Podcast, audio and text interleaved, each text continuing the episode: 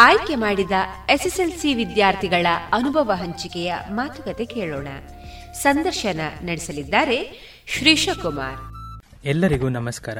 Covid ನೈನ್ಟೀನ್ನ ಸಲುವಾಗಿ ಹಲವಾರು ಚರ್ಚೆಗಳು ನಡೆಯುತ್ತಲೇ ಇದೆ. ಇದು ನಮಗೆಲ್ಲ ಪ್ರಕೃತಿಯ ಪಾಠ ಎಂದು ಅರಿವಿದ್ದರೂ ನಾವು ಇದರೊಂದಿಗೆ ಹೊಂದಿಕೊಂಡು ಹೋಗುವ ಪರಿಸ್ಥಿತಿ ಉದ್ಭವಿಸಿದೆ. ಕೊರೋನಾದಿಂದ ಇದಾಗಲೇ ಅನೇಕರು ತೊಂದರೆ ಅನುಭವಿಸಿದ್ದಾರೆ. ಇದರಲ್ಲಿ ಒಂದು ಕ್ಷೇತ್ರ ಶಿಕ್ಷಣ ಕ್ಷೇತ್ರ. ಇದೀಗಾಗಲೇ ಎಸ್ಎಸ್ಎಲ್ಸಿ ಪರೀಕ್ಷೆ ದಿನಾಂಕ ಪ್ರಕಟವಾಗಿದ್ದು, ಅದಕ್ಕೆ ಸೂಕ್ತ ರೀತಿಯ ತಯಾರಿಗಳನ್ನು ವಿದ್ಯಾರ್ಥಿಗಳು ನಡೆಸುತ್ತಿದ್ದಾರೆ. ಈ ನಿಟ್ಟಿನಲ್ಲಿ ವಿವೇಕಾನಂದ ವಿದ್ಯಾವರ್ಧಕ ಸಂಘ ಪ್ರವರ್ತಿತ ರೇಡಿಯೋ ಪಾಂಚಜನ್ಯ ಮೂಲಕ ಬೆಳಕು ಎಂಬ ಕಾರ್ಯಕ್ರಮದ ಮುಖೇನ ವಿನೂತನ ಹೆಜ್ಜೆ ಇಟ್ಟಿದ್ದೇವೆ. ಅದೇ ಎಸ್ಎಸ್ಎಲ್ಸಿ ವಿದ್ಯಾರ್ಥಿಗಳೊಂದಿಗೆ ಸಂವಾದ. ಈ ಕಾರ್ಯಕ್ರಮದಿಂದ ವಿದ್ಯಾರ್ಥಿಗಳು ಹೇಗೆ ತಮ್ಮ ತಯಾರಿ ನಡೆಸುತ್ತಿದ್ದಾರೆ ಎಂದು ತಿಳಿದುಕೊಳ್ಳೋಣ. ಹಾಗೂ ಈ ಕಾರ್ಯಕ್ರಮ ಇತರ ವಿದ್ಯಾರ್ಥಿಗಳನ್ನು ಪ್ರೋತ್ಸಾಹಿಸಲೆಂಬ ನಿಟ್ಟಿನಲ್ಲಿ ಈ ಸಂದರ್ಶನವನ್ನ ನಾನು ಆರಂಭಿಸುತ್ತಿದ್ದೇನೆ. ಇವತ್ತಿನ ಕಾರ್ಯಕ್ರಮದಲ್ಲಿ ನಮ್ಮ ಜೊತೆ ಇದ್ದಾರೆ ವಿಶಾಖ್ ಕಾಮತ್ ವಿವೇಕಾನಂದ ಇಂಗ್ಲಿಷ್ ಮೀಡಿಯಂ ಶಾಲೆಯಿಂದ Shreya A, Vivekananda Kannada medium school, Swastika Nayak, Ramakrishna ಶಾಲೆ ಹಾಗೂ ಚಿತ್ರ ಪ್ರಿಯದರ್ಶಿನಿ ಬೆಟ್ಟಂಪಾಡಿ ಶಾಲೆಯಿಂದ ನಮ್ಮ ಜೊತೆ ಇದ್ದಾರೆ. ವಿಶಾಖ್, ಶಾಲೆಯಲ್ಲಿ ಅಧ್ಯಯನ ಮಾಡುತ್ತಿದ್ದ ಅವಧಿಯಲ್ಲಿ ಕೊರೋನಾ ರೋಗ ಸಾಂಕ್ರಾಮಿಕ ಮಹಾಮಾರಿ ಎಂಬ ಘೋಷಣೆ ಆಯಿತು. ಆ ಸಂದರ್ಭದಲ್ಲಿ ಏನು ಅನ್ನಿಸ್ತು ಸರ್, ಜನವರಿ ತಿಂಗಳಿನಿಂದಲೇ ಬೇರೆ ಬೇರೆ ಮಾಧ್ಯಮಗಳಲ್ಲಿ ಚೀನಾದ ವುಹಾನ್ನಲ್ಲಿ ಒಂದು ಹೊಸ ರೋಗಾಣು ಒಂದು ಕಂಡು ಬಂದಿದ್ದು ನಾವೆಲ್ಲರೂ ಕೇಳಿದ್ದೆವು. ಇದೆಲ್ಲ ಚಿಕ್ಕದೆಂದು ನಾವು ಭಾವಿಸಿದ್ದೆವು. ಇನ್ನು ಒಂದೆರಡು ವಾರದಲ್ಲಿ ಇದು ನಿಲ್ಲುತ್ತೆ ಎಂದು ಭಾವಿಸಿದ್ದೆವು. ಆ ಸಮಯದಲ್ಲಿ ನಮ್ಮ ತಲೆ ಎಸ್ ಎಸ್ ಎಲ್ ಸಿ ಪರೀಕ್ಷೆ ಮೇಲೆ ಇದ್ದರಿಂದ ಅದರ ಬಗ್ಗೆ ಹೆಚ್ಚು ಯೋಚಿಸಲು ಹೋಗಲಿಲ್ಲ ನಾವು ಯಾರು. ಶ್ರೇಯಾ ಏನ್ ಅನ್ನಿಸ್ತು ಲೈಕ್ ಈ ಲಾಕ್ಡೌನ್ ಘೋಷಣೆ ಆದಾಗ? ಸಡನ್ ಹೇಳ್ತಾರೆ ಸ್ಕೂಲ್ಗೆ ಬರ್ಬೇಕಂತೆಲ್ಲ S L C exam uncertain ಅಂತ ಅನ್ಸುತ್ತೆ. ಏನ್ ಅನ್ನಿಸ್ತು ನಿನ್ಗೆ ಆ ಕ್ಷಣದಲ್ಲಿ? ನಾವೆಲ್ಲರೂ ವಿದ್ಯಾರ್ಥಿಗಳು ಪರೀಕ್ಷೆಯ ಒಂದು ಮೂಡಲ್ಲಿದ್ವಿ. ಅಂದ್ರೆ ಪರೀಕ್ಷೆ ಹೇಗೆ ಬರಿಬೇಕು? ಅದಕ್ಕೆ ಪೂರಕವಾಗಿ ಎಲ್ಲಾ ತಯಾರಿಗಳನ್ನು ಜನವರಿ ತಿಂಗಳಲ್ಲಿ ನಮ್ಮ ಶಾಲೆಯಲ್ಲಿ ಪ್ರಾರಂಭಿಸಿದ್ದಾರೆ. ಈ ಸಂದರ್ಭದಲ್ಲಿ ನಮಗೆ ಲಾಕ್ಡೌನ್ನ ಒಂದು ವಿಚಾರವನ್ನು ತಿಳಿಸಿದಾಗ ಬಹುಶಃ ಎಲ್ಲ ಹತ್ತನೇ ತರಗತಿಯ ವಿದ್ಯಾರ್ಥಿಗಳಿಗೊಂದು ಸಿಡಿಲು ಬಡ್ದ ಹಾಗೆ ಒಂದು ಅನುಭವ ಆಗಿರಬಹುದು ಎಂಬುದು ನನ್ನ ಅಭಿಪ್ರಾಯ. ಮತ್ತೆ ಕೆಲ ವಿದ್ಯಾರ್ಥಿಗಳು ಇನ್ನೂ ಸ್ವಲ್ಪ ದಿನ ಬೇಕಿತ್ತು ನನಗೆ ಕಲೀಲಿಕ್ಕೆ. ಇನ್ನೂ ಕಲೀಲಿಕ್ಕೆ ತುಂಬಾ ಇದೆ. ಈ ಕ್ವಶನ್ ಓದಿ ಆಗ್ಲಿಲ್ಲ, ಈ ಪಾಠ ಓದಿ ಆಗ್ಲಿಲ್ಲ ಎನ್ನುವ ಒಂದು ಭಾವನೆಯಲ್ಲಿದ್ರು. ಆದರೂ ಆ ಸಂದರ್ಭದಲ್ಲಿ ನಾವು ಸದುಪಯೋಗ ಪಡಿಸಿಕೊಳ್ಬೇಕಾದದ್ದು ನಮ್ಮ ಕರ್ತವ್ಯ. ಲಾಕ್ಡೌನ್ ಎಷ್ಟೇ ದಿನ ನಾವು ಮುಂದುವರಿಸಿದ್ರು ನಾವು ಅದನ್ನು ಸದುಪಯೋಗ ಪಡಿಸಿಕೊಳ್ಬೇಕೆಂಬುದು ನನ್ನ ಅಭಿಪ್ರಾಯ. ಚೈತ್ರ, ಈಗ ಲಾಕ್ಡೌನ್ ಘೋಷಣೆ ಆಯಿತು. ಆ ಕ್ಷಣದಲ್ಲಿ ಒಂದು ಹತ್ತು, ಹದಿನೈದು ದಿನ ಕಳೆದಾಗ ನಿಮ್ಗೊಂದು ಅನುಭವ ಆಗಿರುತ್ತೆ. ಈ ಈ ಲಾಕ್ಡೌನ್ ಹೇಗಿದೆ ಅಂತ. ಯಾಕೆಂದರೆ ಇಷ್ಟು ಲಾಂಗ್ ಟೈಮ್ ರಜೆ ಯಾವತ್ತೂ ಸಿಕ್ಕಿದಿರ್ಲಿಕ್ಕಿಲ್ಲ ನಿಮಗೆ ಈ ಲಾಕ್ಡೌನಿಂದ ಏನು ಪ್ರಯೋಜನ ಅನ್ನಿಸ್ತು? ಏನು ಪಾಸಿಟಿವ್ ಅಂಶ ನಿಮಗೆ ಈ ಲಾಕ್ಡೌನಿಂದ ಸಿಕ್ತು? ಲಾಕ್ಡೌನ್ ಇಂದಾಗಿ ತುಂಬಾ ಪಾಸಿಟಿವ್ ಅಂಶಗಳು ಸಿಕ್ತು ಹಾಗೂ ಲಾಕ್ಡೌನ್ ಇಂದಾಗಿ ತುಂಬಾ ಕಲೀಲಿಕ್ಕೆ ಸಿಕ್ತು. ನಾನು ಮನೆಯಲ್ಲಿ ಕುಕ್ಕಿಂಗ್ ಮತ್ತೆ ಕ್ರಾಫ್ಟ್ಸ್ ಹೀಗೆ ಹಲವಾರು ವಿಷಯಗಳನ್ನು ಕಲಿತೆ. ಮತ್ತೆ ಈ ಲಾಕ್ಡೌನ್ ಇಂದಾಗಿ ನಮಗೆ ಓದ್ಲಿಕ್ಕೂ ಮತ್ತು ಪರೀಕ್ಷೆಗೆ ತಯಾರಿ ನಡೆಸಲಿಕ್ಕೂ ತುಂಬಾ ಸಮಯ ಸಿಕ್ತು. ಮತ್ತೆ ಪಾಠಗಳನ್ನು ಪುನಃ ಪುನಃ ರಿವೈಸ್ ಮಾಡ್ಲಿಕ್ಕೆ ತುಂಬಾ ಟೈಮ್ ಸಿಕ್ತು ಅಂತ. ಚೈತ್ರ, ಈಗ ನೀವು ಹೇಳಿದ್ರಿ ಲಾಕ್ಡೌನ್ ಅಲ್ಲಿ ಹೊಸ ವಿಷಯ ಕಲಿತೆ ಅಂತ. ಏನ್ ಹೊಸ ವಿಷಯ ಕಲ್ತ್ರಿ ಈ ಲಾಕ್ಡೌನ್ ಅಲ್ಲಿ ಲಾಕ್ಡೌನ್ ಅಲ್ಲಿ ನಾನು ಕಲಿತ ಹೊಸ ವಿಷಯಗಳಂದ್ರೆ ಕುಕ್ಕಿಂಗ್ ನಾನು ಕುಕ್ಕಿಂಗ್ ಕಲಿತೆ. ನಾನು ನಾನು ಮತ್ತೆ ನನ್ನ ಅಮ್ಮ ಸೇರಿ ಹೊಸ ಹೊಸ ರೆಸಿಪಿಗಳನ್ನು ಮಾಡ್ತಿದ್ದೆವು. ಯೂಟ್ಯೂಬ್ ಅಲ್ಲಿ ನೋಡಿ ಹೊಸ ರೆಸಿಪಿ ತಯಾರು ಮಾಡ್ತಿದ್ದೆವು. ಮತ್ತೆ ಕ್ರಾಫ್ಟ್ಸ್ ಕಲಿತೆ. ತುಂಬಾ ಕ್ರಾಫ್ಟ್ಸ್ ಮಾಡಿದ್ದೆ. ಮನೆಯಲ್ಲಿದ್ದ ಹಳೆ ಏನಾದ್ರೂ ಪೇಪರ್ಸ್ ಆಗಿರ್ಬೋದು ಅಥವಾ ಏನಾದ್ರೂ ಹಳೆ ವಸ್ತುಗಳಿಂದ ತುಂಬಾ ಕ್ರಾಫ್ಟ್ಸ್ ಮಾಡಿದೆ. ಹೀಗೆ ಸುಮಾರು ವಿಷಯಗಳನ್ನು ಕಲ್ತೇನೆ. ಸ್ವಸ್ತಿಕಾ, ಈಗ ನಿನ್ಗೆ ಗೊತ್ತಿರ್ಬೋದು ನಿಮ್ಗೊಂದು ಎಕ್ಸ್ಪೀರಿಯನ್ಸ್ ಇರುತ್ತೆ. ಹೇಗೆ ಅಂದ್ರೆ, ಒಂದು ಶಾಲೆಯಲ್ಲಿ ಅಂದ ತಕ್ಷಣ ಯಾರೋ ನಿನ್ನ ಒಂದಷ್ಟು ಫ್ರೆಂಡ್ಸ್ ಇರ್ತಾರೆ. ಅವ್ರ ಜೊತೆ ಕೂತ್ಕೊಂಡು ಓದ್ತೀಯಾ. ಬಟ್ ಈಗ ಮೊನ್ನೆ ಲಾಕ್ಡೌನ್ ಸಡನ್ ಘೋಷಣೆ ಆದ ನಂತರ ನೀನ್ ಮನೇಲಿ ಒಬ್ಳೇ ಓದ್ಬೇಕಾಗಿ ಬಂತು. ಯಾರ ಜೊತೆನೂ ಡಿಸ್ಕಷನ್ ಮಾಡೋಕ್ಕಾಗಲ್ಲ ಟೀಚರ್ಸ್ ಇಲ್ಲ. ಸೊ ಇದು ಹೇಗೆ ಅನ್ನಿಸ್ತು? ಯಾವುದು ಬೆಟರ್ ಅಂತ ಅನಿಸುತ್ತೆ ಮನೇಲಿ ಕೂತು ಒಬ್ಬನೇ ಓದೋದಾ? ಅಥವಾ ಸ್ಕೂಲಲ್ಲಿ ಕೂತು ಎಲ್ಲರ ಜೊತೆ ಕೂತ್ಕೊಂಡು ಓದೋದು ತುಂಬ ಖುಷಿ ಅನಿಸುತ್ತಾ? ಸರ್, ನನಗೆ ಗ್ರೂಪಲ್ಲಿ ಸ್ಟಡಿ ಮಾಡೋದಂದರೆ ಒಳ್ಳೆ ಬೆಟರ್ ಅಂತ ಅನಿಸಿತ್ತು. ಯಾಕಂದರೆ ನನಗೆ ಅದರಲ್ಲಿ ಏನಾದರೂ ಡೌಟ್ಸ್ ಎಲ್ಲ ಬಂದರೆ ಕ್ಲಿಯರ್ ಮಾಡ್ಬೋದು ಬೇಗ. ಮತ್ತೇನಾದರೂ ಅರ್ಥ ಆಗಲಿದ್ದೆ ಫ್ರೆಂಡ್ಸ್ ಎಲ್ಲ ಇರ್ತಾರಲ್ವಾ? ಅವರಿಗೇನಾದರೂ ಈಸಿ ಮೆಥಡ್ಸ್ ಎಲ್ಲ ಗೊತ್ತಿರ್ತದೆ. ಹಾಗೆ ಅದರಲ್ಲೇ ಕ್ಲಿಯರ್ ಮಾಡ್ಕೊಳ್ಬೋದು. ಅವರಿಗೆ ಏನಾದರೂ ಈಸಿ ಮೆಥಡ್ ಗೊತ್ತಿದ್ರೆ ನಮಗೆ ಅದು ಬೇಗ ಅರ್ಥ ಆಗ್ತದೆ. ಅವರು ಸಹ ನನಗೆ ಈಸಿ ಮೆಥಡ್ಸಲ್ಲಿ ಹೇಳಿಕೊಡ್ತಾರೆ. ಎಕ್ಸಾಮಲ್ಲಿ ಅದನ್ನೇ ಮಾಡಿ ಬಿಟ್ರೆ ನಮಗೆ ಒಂದು ಬೇಗ ಅರ್ಥ ಆಗ್ತದಲ್ವಾ? ಸೊ ಗ್ರೂಪ್ ಸ್ಟಡಿನೇ ಒಳ್ಳೇದು ಅಂತ ಆಗ್ತದೆ. ಈಗ ಒಂದು ಇನ್ಸ್ಟೆನ್ಸ್ ನಾನು ಕೇಳಬೇಕು ನಿಮ್ಮ ಹತ್ರ. ಈಗ ನೀವು ಮನೆಯಲ್ಲಿದ್ರಿ, ಎಲ್ಲ eighth ninth seventh even degree ಅವರಿಗೆ ಎಲ್ರಿಗೂ ಎಕ್ಸಾಮ್ಸ್ ಕ್ಯಾನ್ಸಲ್ ಆಯಿತು. ಬಟ್ ಎಸ್ ಎಲ್ ಸಿ ಅವರಿಗೆ ಮಾತ್ರ ಎಕ್ಸಾಮ್ ಇದೆ. ಏನು ಅನ್ನಿಸ್ತಾ ಇದೆ ಈ ಕ್ಷಣದಲ್ಲಿ ನಿಮಗೆ? ನಮ್ಮ ಮನೆಯಲ್ಲಿ ಕಡಿಮೆ ಅಂದ್ರೆ ಒಂದು ಆರು ಜನ ಮಕ್ಕಳಿದ್ದೇವೆ ನಾವು. ಅಂದ್ರೆ ಅತ್ತೆ ಮಕ್ಕಳು, ಚಿಕ್ಕಪ್ಪನ ಮಕ್ಕಳೆಲ್ಲ ನಾವು ನಮ್ಮ ಮನೆಯಲ್ಲಿದ್ದೇವೆ. ಈ ಸಂದರ್ಭದಲ್ಲಿ ನನ್ನಕ್ಕಿಂತ ಸಣ್ಣವರಿದ್ದಾರೆ, ನನ್ನಕ್ಕಿಂತ ದೊಡ್ಡವರಿದ್ದಾರೆ. ಅವರು ಒಂದು ಕಡೆಯಲ್ಲಿ ಆಟ ಆಡುವಾಗ ನಾನೊಬ್ಬಳೇ ಹೋಗಿ ಕೋಣೆಯಲ್ಲಿ ಕುತ್ಕೊಂಡು ಓದುವಾಗ, ನನಗದು ಒಮ್ಮೊಮ್ಮೆ ಅನಿಸ್ತದೆ ಶ, ನನಗೂ ಸಹ ಪರೀಕ್ಷೆ ಇರಬಾರ್ದಿತ್ತು, ನಾನು ಸಹ ಹೀಗೆ ಆಟ ಆಡ್ಬೋದಿತ್ತಲ್ವಾ ಅಂತ ಒಮ್ಮೊಮ್ಮೆ ಅನಿಸ್ತದೆ ಆಗ ಮನಸ್ಸು ಚೇಂಜ್ ಆಗ್ತದೆ. ಇಲ್ಲ ಇಲ್ಲ, ನೀನು ಓದಬೇಕು, ನಿನಗೆ ಪ- ಹತ್ತನೇ ಪರೀಕ್ಷೆ ಖಂಡಿತ ಇದೆ. ಯಾಕೆಂತ ಹೇಳಿದ್ರೆ ಹತ್ತನೇ ಪರೀಕ್ಷೆ ನಮ್ಮ ಜೀವನದ ಮುಂದಿನ ಒಂದು ಘಟ್ಟವನ್ನು ನಿರ್ಧರಿಸುವ ಒಂದು ಪರೀಕ್ಷೆ ಆಗಿದೆ ಆದ ಕಾರಣ ಅದನ್ನು ಓದಲೇಬೇಕು. ಅದನ್ನು ನಾನು ಒಂದು ಒಳ್ಳೆ ರೀತಿಯಲ್ಲಿ ತೆಗೆದುಕೊಂಡು ಹೋಗಬೇಕು ಅಂತ ಹೇಳುದು ನನ್ನ ಮನಸ್ಸಿಗೆ ಒಮ್ಮೆಮ್ಮೆ ಅನಿಸ್ತದೆ. ಒಮ್ಮೊಮ್ಮೆ ಅನಿಸ್ತದೆ ತಮ್ಮ ತಮ್ಮನವರೆಲ್ಲ, ತಂಗಿಯಂದಿರೆಲ್ಲ ಹತ್ತಿರಕ್ಕೆ ಬಂದು, ಅಕ್ಕ ಸಾಕಕ್ಕ, ಇಷ್ಟು ಓದಿದ್ದು ಸ್ವಲ್ಪ ಆಟಾಡಕ್ಕ, ನನ್ನೊಟ್ಟಿಗೆ ಬಂದು ಆಟಾಡಕ್ಕ ಅಂತ ಹೇಳಿದ್ರೆ ಒಮ್ಮೊಮ್ಮೆ ಅನಿಸ್ತದೆ. ಬೇಡ, ನನಗೆ ಇನ್ನೂ ಸಹ ಓದ್ಲಿಕ್ಕುಂಟು, ಇನ್ನೂ ಸಹ ಟೈಮ್ ಇಲ್ಲ. ಈಗಲೇ ಒಂದು ಪರೀಕ್ಷೆ ಉಂಟು ಅಂತ ಘೋಷಣೆ ಮಾಡಿದ್ರೆ ನಾನು ಅದಕ್ಕೂ ಸಹ ಸಿದ್ಧ ಆಗಿರ್ಬೇಕು. ಆದ್ರೂ ಸಹ ನಾನು ಓದ್ಬೇಕಾದದ್ದು ನನ್ನ ಕರ್ತವ್ಯ. ಒಮ್ಮೊಮ್ಮೆ ಅನಿಸ್ತದೆ ಈಗ ಆನ್ಲೈನ್ ತರಗತಿಗಳೆಲ್ಲ ಆಗ್ತಾ ಉಂಟು ಚಂದನದಲ್ಲಿ ಆಗುವಂತಹ ಪಾಠದಲ್ಲಿ ನಾನು ಭಾಗವಹಿಸಿದ್ದೇನೆ, ನೋಡಿದ್ದೇನೆ. ಈ ಸಂದರ್ಭದಲ್ಲಿ ಟಿವಿಯಲ್ಲಿ ನೋಡುವಾಗ ಕ್ಲಿಯರ್ ಆಗಿ ಕಾಣಿಸ್ತಿರಲಿಲ್ಲ. ಅದಕ್ಕೋಸ್ಕರ ಮೊಬೈಲ್ ಅಲ್ಲಿ ನೋಡ್ತಿದ್ದೆ. ಆಗ ನನ್ನೊಟ್ಟಿಗೆ ನನ್ನ ಅಣ್ಣ ಸಹ ಕೂತ್ಕೊಂಡಿದ್ದ. ಯಾಕಂತ ಹೇಳಿದ್ರೆ ನನಗೆ ಯಕ್ಷಗಾನದ ಒಂದು ಹವ್ಯಾಸ ಇದೆ. ಆದ ಕಾರಣ ಎಲ್ಲಾದ್ರೂ ತಪ್ಪಿ ಎಲ್ಲಾದ್ರೂ ಚಂದನವಾಹಿಯನ್ನು ನೋಡುವುದರ ಬದಲು ಯೂಟ್ಯೂಬಿಗೆ ಹೋಗಿ ಎಲ್ಲಾದ್ರೂ ಪಟ್ಲ ಸತೀಶ್ ಶೆಟ್ಟರ ಗಾನವೈಭವ ನೋಡ್ತಿದ್ದಾರ ಕಾವ್ಯಶ್ರೀ ಅಜಯರ್ ಅವರ ಪದ್ಯ ಕೇಳ್ತಿದ್ದಾರ ಎನ್ನುವ ಒಂದು ಪ್ರಶ್ನೆ ಅವನ ಮನಸ್ಸಿನಲ್ಲಿ ಮೂಡಿದಾಗ ಆ ಸಂದರ್ಭದಲ್ಲಿ ನನ್ನ ಹತ್ತಿರಕ್ಕೆ ಬಂದು ನೋಡ್ತಾನೆ. ಅವ ಬುದ್ಧಿಮಾತನ್ನು ಹೇಳ್ತಾನೆ. ಹೀಗೆ ಒಂದು ಸಪೋರ್ಟ್ ಮಾಡ್ತಾನೆ ನನಗೆ ಅಣ್ಣ.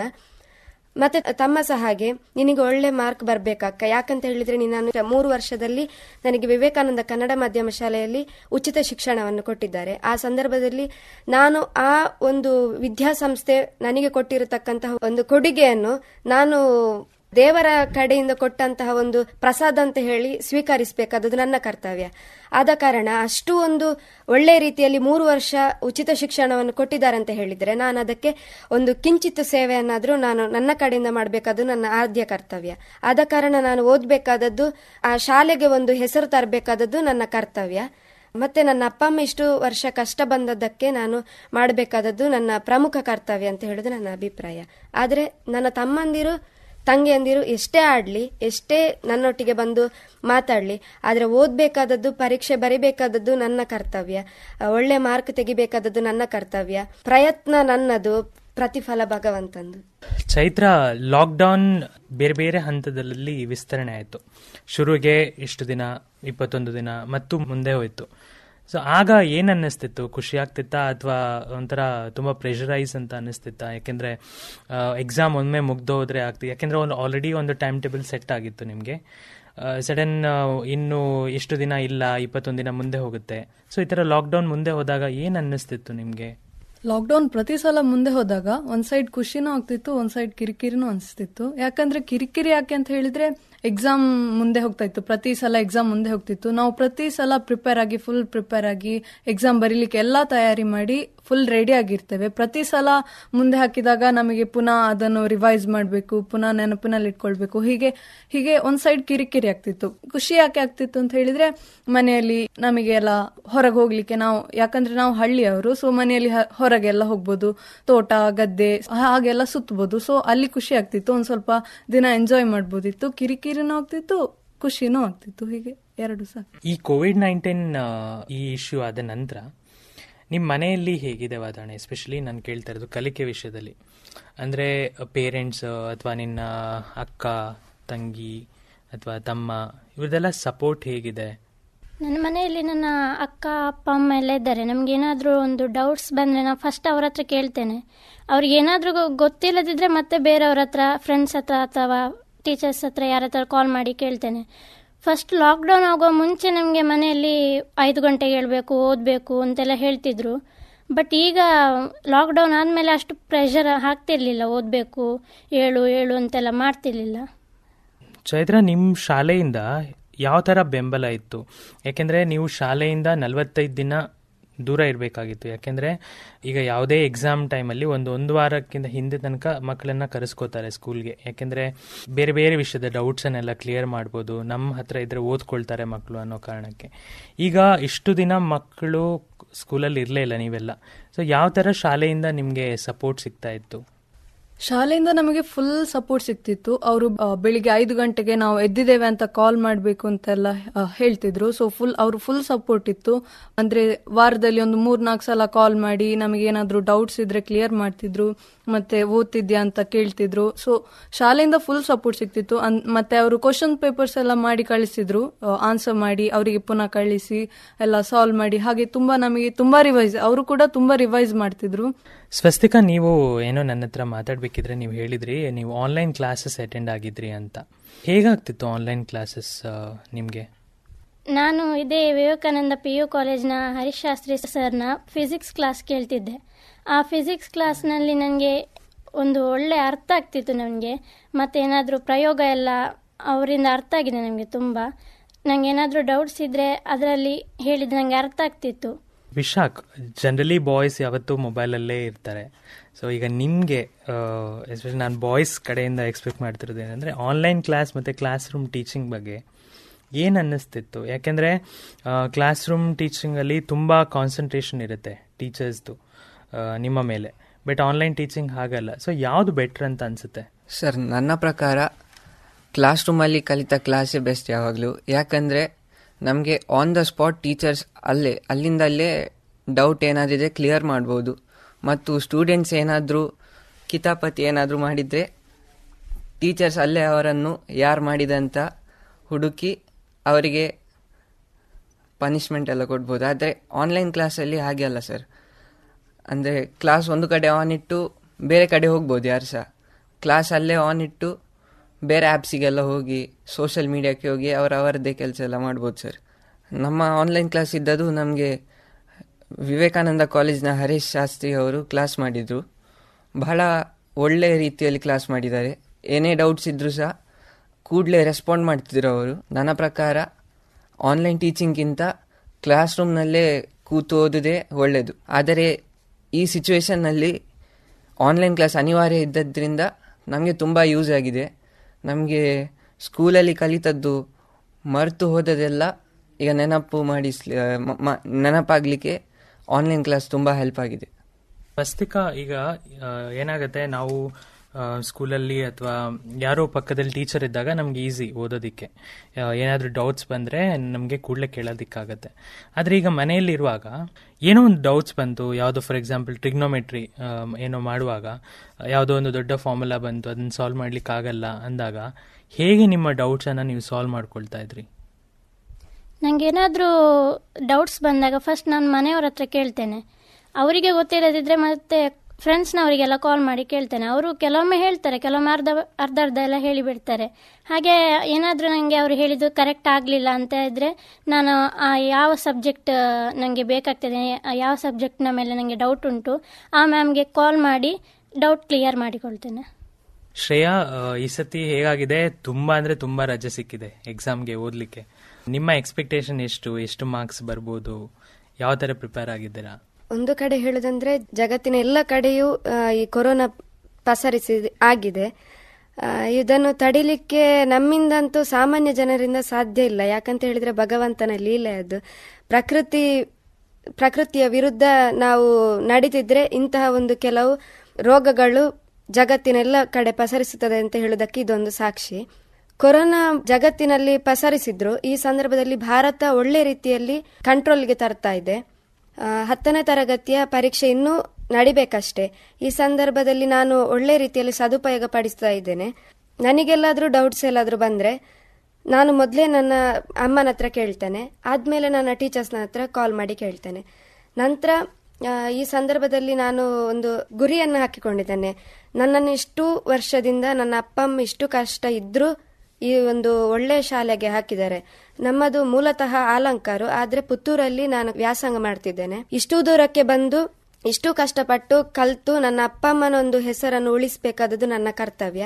ಆದ ಕಾರಣ ಹತ್ತನೇ ತರಗತಿಯಲ್ಲಿ ನಾನು ಡಿಸ್ಟಿಂಕ್ಷನ್ ಪಾಸ್ ಆಗಿ ನನ್ನ ಅಪ್ಪ ಅಮ್ಮನಿಗೆ ಒಳ್ಳೆ ಒಂದು ಸಿಹಿ ಸುದ್ದಿಯನ್ನು ತರಬೇಕೆಂಬುದು ನನ್ನ ಆಶಯ. ಅದರ ಜೊತೆಗೆ ನನ್ನ ತಮ್ಮ ನನ್ನ ಮೇಲೆ ಇಟ್ಟಿರುವಂತಹ ಒಂದು ಒಂದು ನಂಬಿಕೆಯನ್ನು ಸಾಧಿಸಬೇಕಾದದ್ದು ನನ್ನ ಕರ್ತವ್ಯ.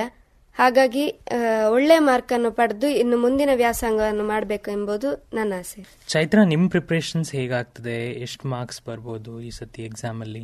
ನನ್ನ ಗುರಿ ಆರ್ನೂರ ಮೇಲೆ ಅಂಕ ತೆಗಿಬೇಕು ಅಂತ ಇದೆ.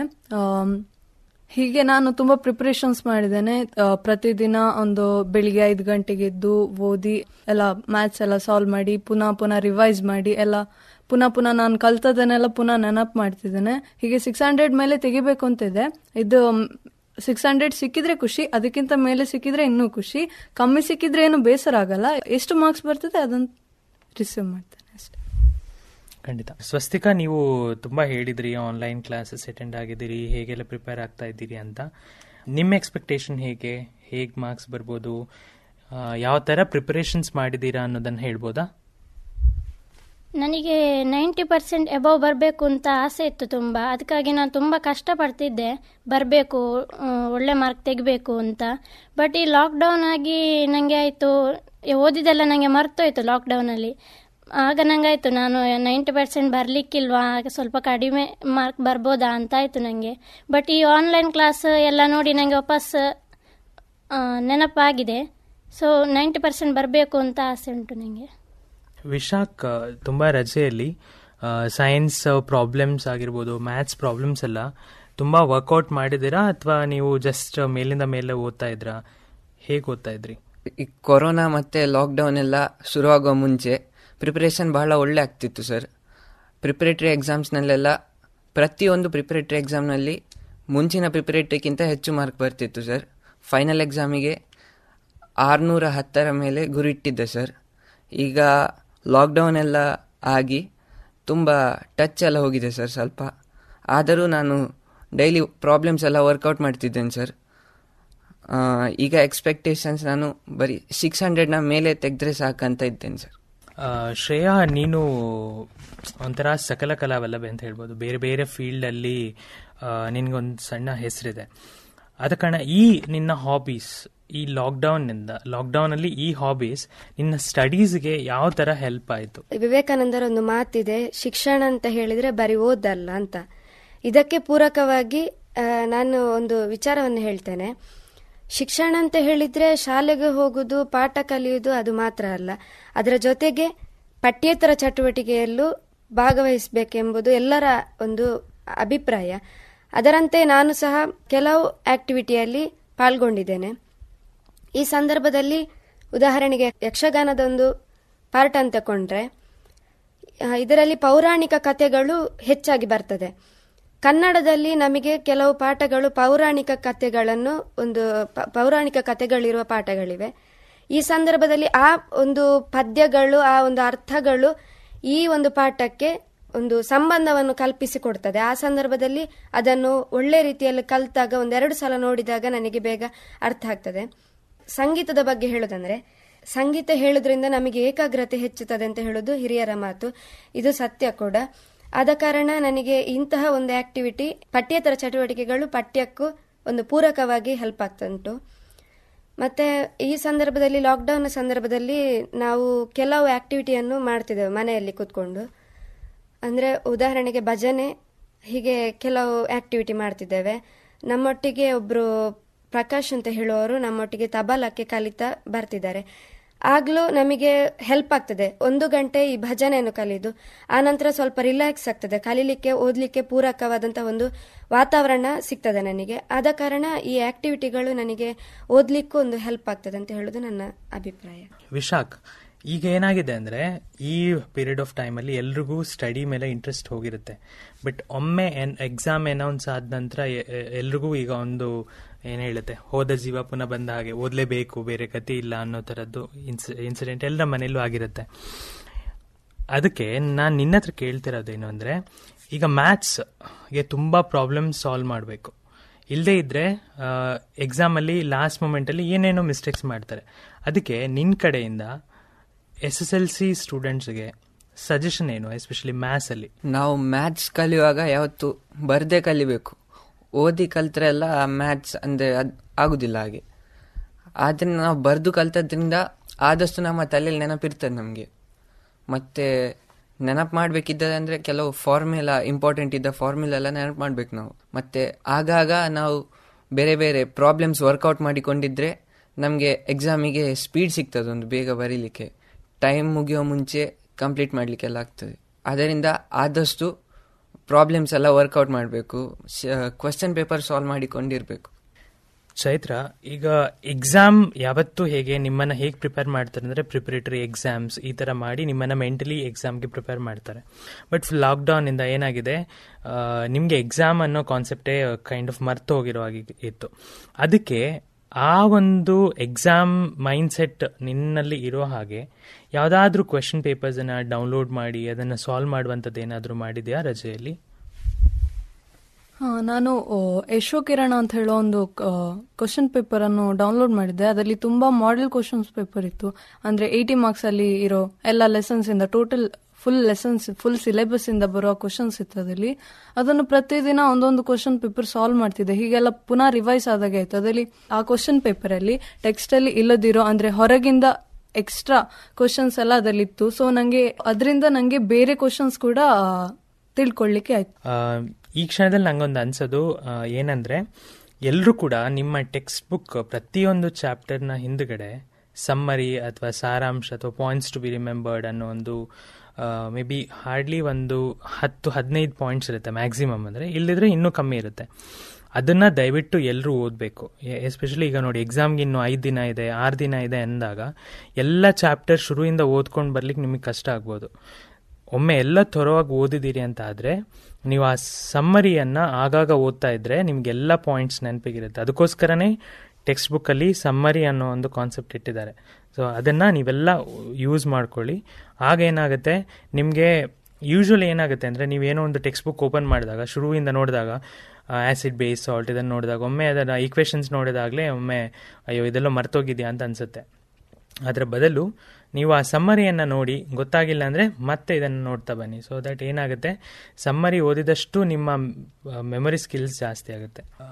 ಶ್ರೇಯಾ ವಿಜ್ಞಾನ ಮತ್ತು ಗಣಿತ, ಅದೆರಡು ಬಿಟ್ಟು ಇನ್ನುಳಿದ ವಿಷಯಗಳನ್ನ ಯಾವ ತರ ನೀವು ತಯಾರಿ ನಡೆಸ್ಕೋತಾ ಇದ್ದೀರಾ? ಎಲ್ಲ ಸಬ್ಜೆಕ್ಟ್ ಅನ್ನು ಒಂದೇ ರೀತಿಯಲ್ಲಿ ಬ್ಯಾಲೆನ್ಸ್ ಮಾಡಿಕೊಂಡು ಹೋಗಬೇಕು. ಯಾಕಂತ ಹೇಳಿದ್ರೆ ಒಂದು ಸಬ್ಜೆಕ್ಟ್ ಮಾತ್ರ ಅಲ್ಲ ನಮಗೆ ಮುಖ್ಯವಾದದ್ದು. ಆರು ಸಬ್ಜೆಕ್ಟ್ ಮುಖ್ಯ. ಆದ ಕಾರಣ ಎಲ್ಲ ಮಾರ್ಕ್ ನೋಡಿ ನಮಗೆ ಫೈನಲ್ ಅಲ್ಲಿ ಒಳ್ಳೆ ಮಾರ್ಕ್ ಬರ್ತದೆ. ಒಂದೇ ಸಬ್ಜೆಕ್ಟ್ ಅನ್ನು ನೋಡಿಕೊಂಡು ಕೂತ್ಕೊಂಡ್ರೆ ಕಡಿಮೆ ಮಾರ್ಕ್ ಬರಬಹುದು. ಆದ ಕಾರಣ ನಾನು ಒಂದೊಂದು ದಿವಸ ಒಂದೊಂದು ಸಬ್ಜೆಕ್ಟ್ ಅನ್ನು ಓದ್ತಾ ಇದ್ದೇನೆ. ಇವತ್ತೊಂದು ದಿವಸ ಕನ್ನಡ ಓದ್ತೇನೆ ಮರು ದಿವಸ ನನಗೆ ಕಷ್ಟ ಅಂತ ಹೇಳುವ ಒಂದು ಸಬ್ಜೆಕ್ಟ್ ಅನ್ನು ಓದ್ತೇನೆ. ಕನ್ನಡ ಉದಾಹರಣೆಗೆ ಕನ್ನಡ ಅಂತ ತಗೊಂಡ್ರೆ ಫಸ್ಟಿಗೆ ನಾನು ಪದ್ಯಗಳನ್ನು ಕಲಿತುಕೊಂಡು ಹೋಗ್ತೇನೆ ನೆಕ್ಸ್ಟ್ ಕವಿಕೃತಿ ಪರಿಚಯ ಹಾಗೆ ಓದಿಕೊಂಡು ಹೋಗ್ತೇನೆ.